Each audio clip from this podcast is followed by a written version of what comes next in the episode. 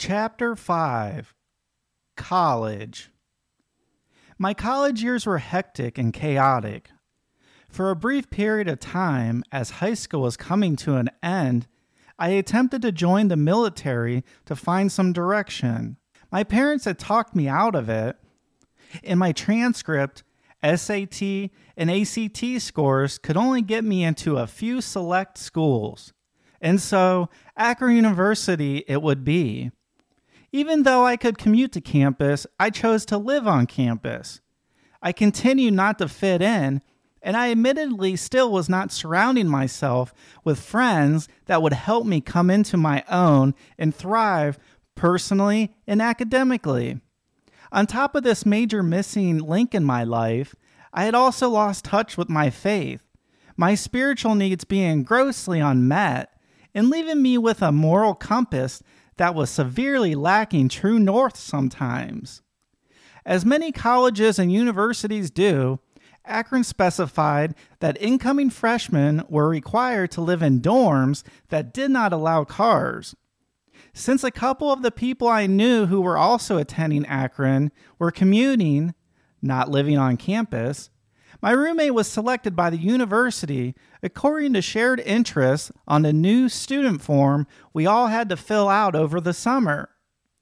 Eventually, I realized that my new roommate was a thief, had a gambling problem, and was a drug dealer. It would be a common occurrence for me to return to our dorm and witness him actively completing a drug deal or gambling with friends. Once, when I had found numerous brand new boxes of shoes on his side of the room and no receipt to show, they were actually purchased from the store. I confronted him about my concerns.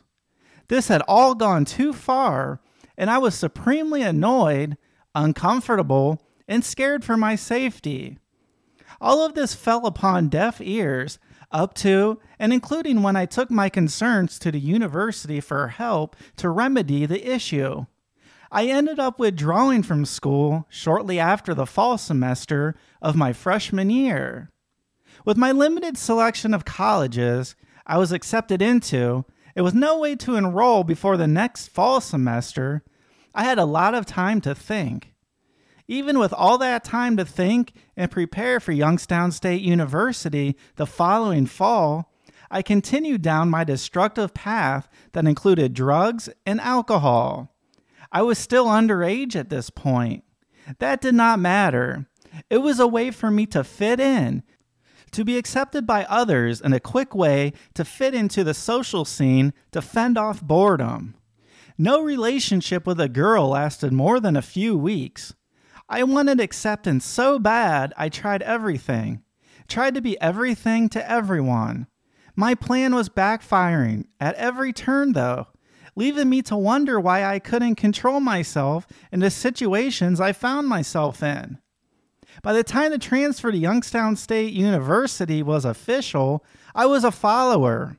I still did not know what I wanted to declare as my major. I turned to my sister's major of accounting because I was familiar with it, and she was having so much success in her studies. I was good at math, but had little idea of what accounting was and how I would use it in the real world after graduation. I moved into my new dorm the weekend before classes started, and of course, I made plans to go to the bar by myself, the one that notoriously served underage students.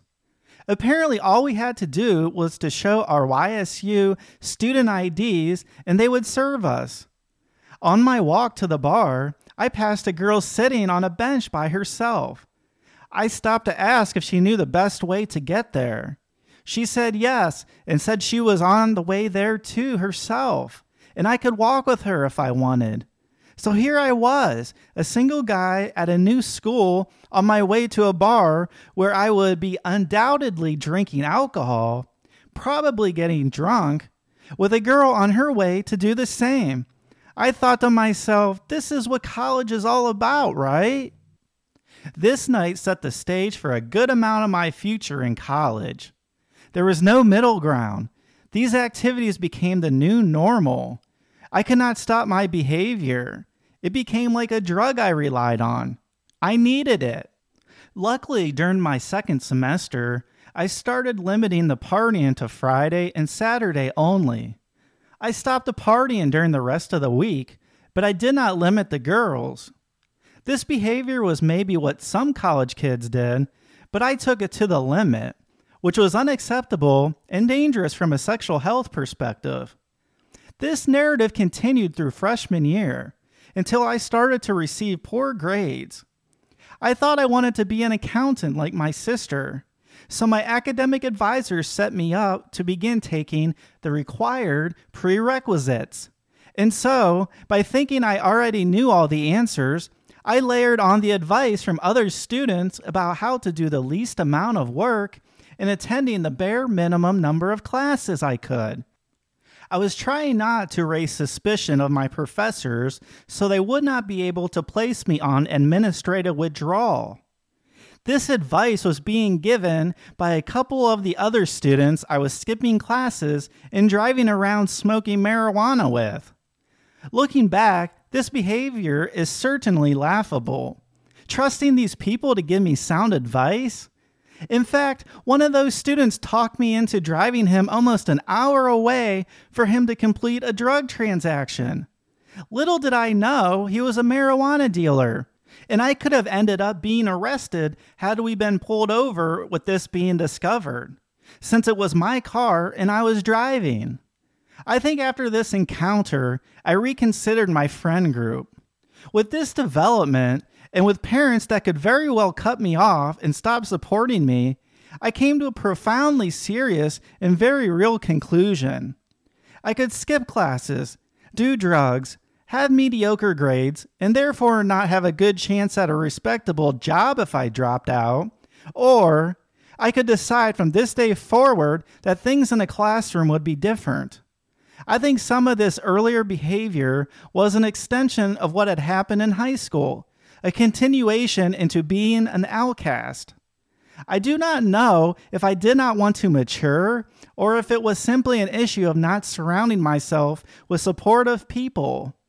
It was foreign to me to even fathom thinking professors had my best interest in mind and to take them up on office hours to begin building positive academic relationships.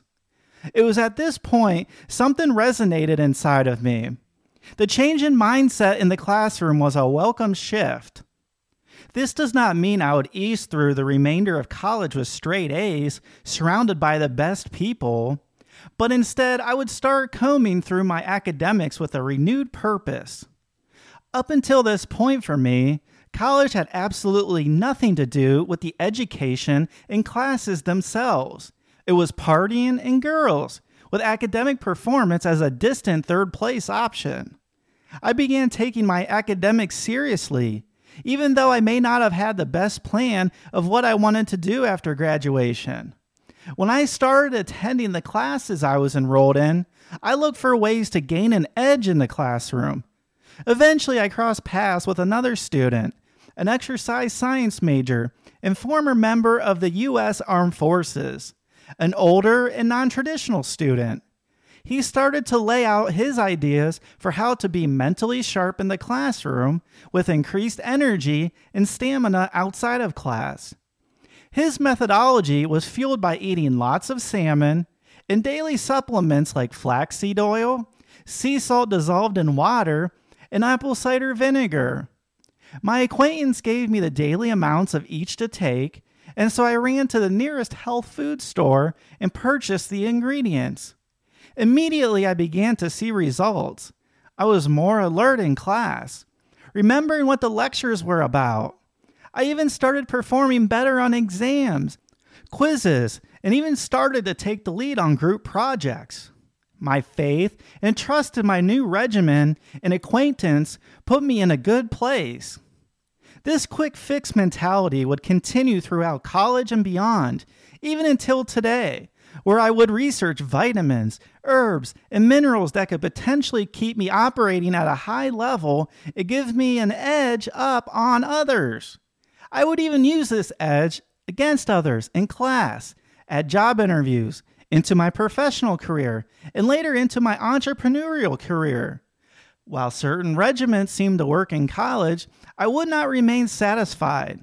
I was always looking for something else to add to my regimen.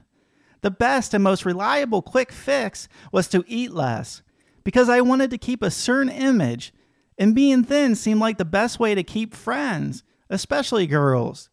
This was a powerful flaw that I was starting to believe as truth. A truly distorted way of thinking, for sure. I had little in terms of spiritual food nourishing me.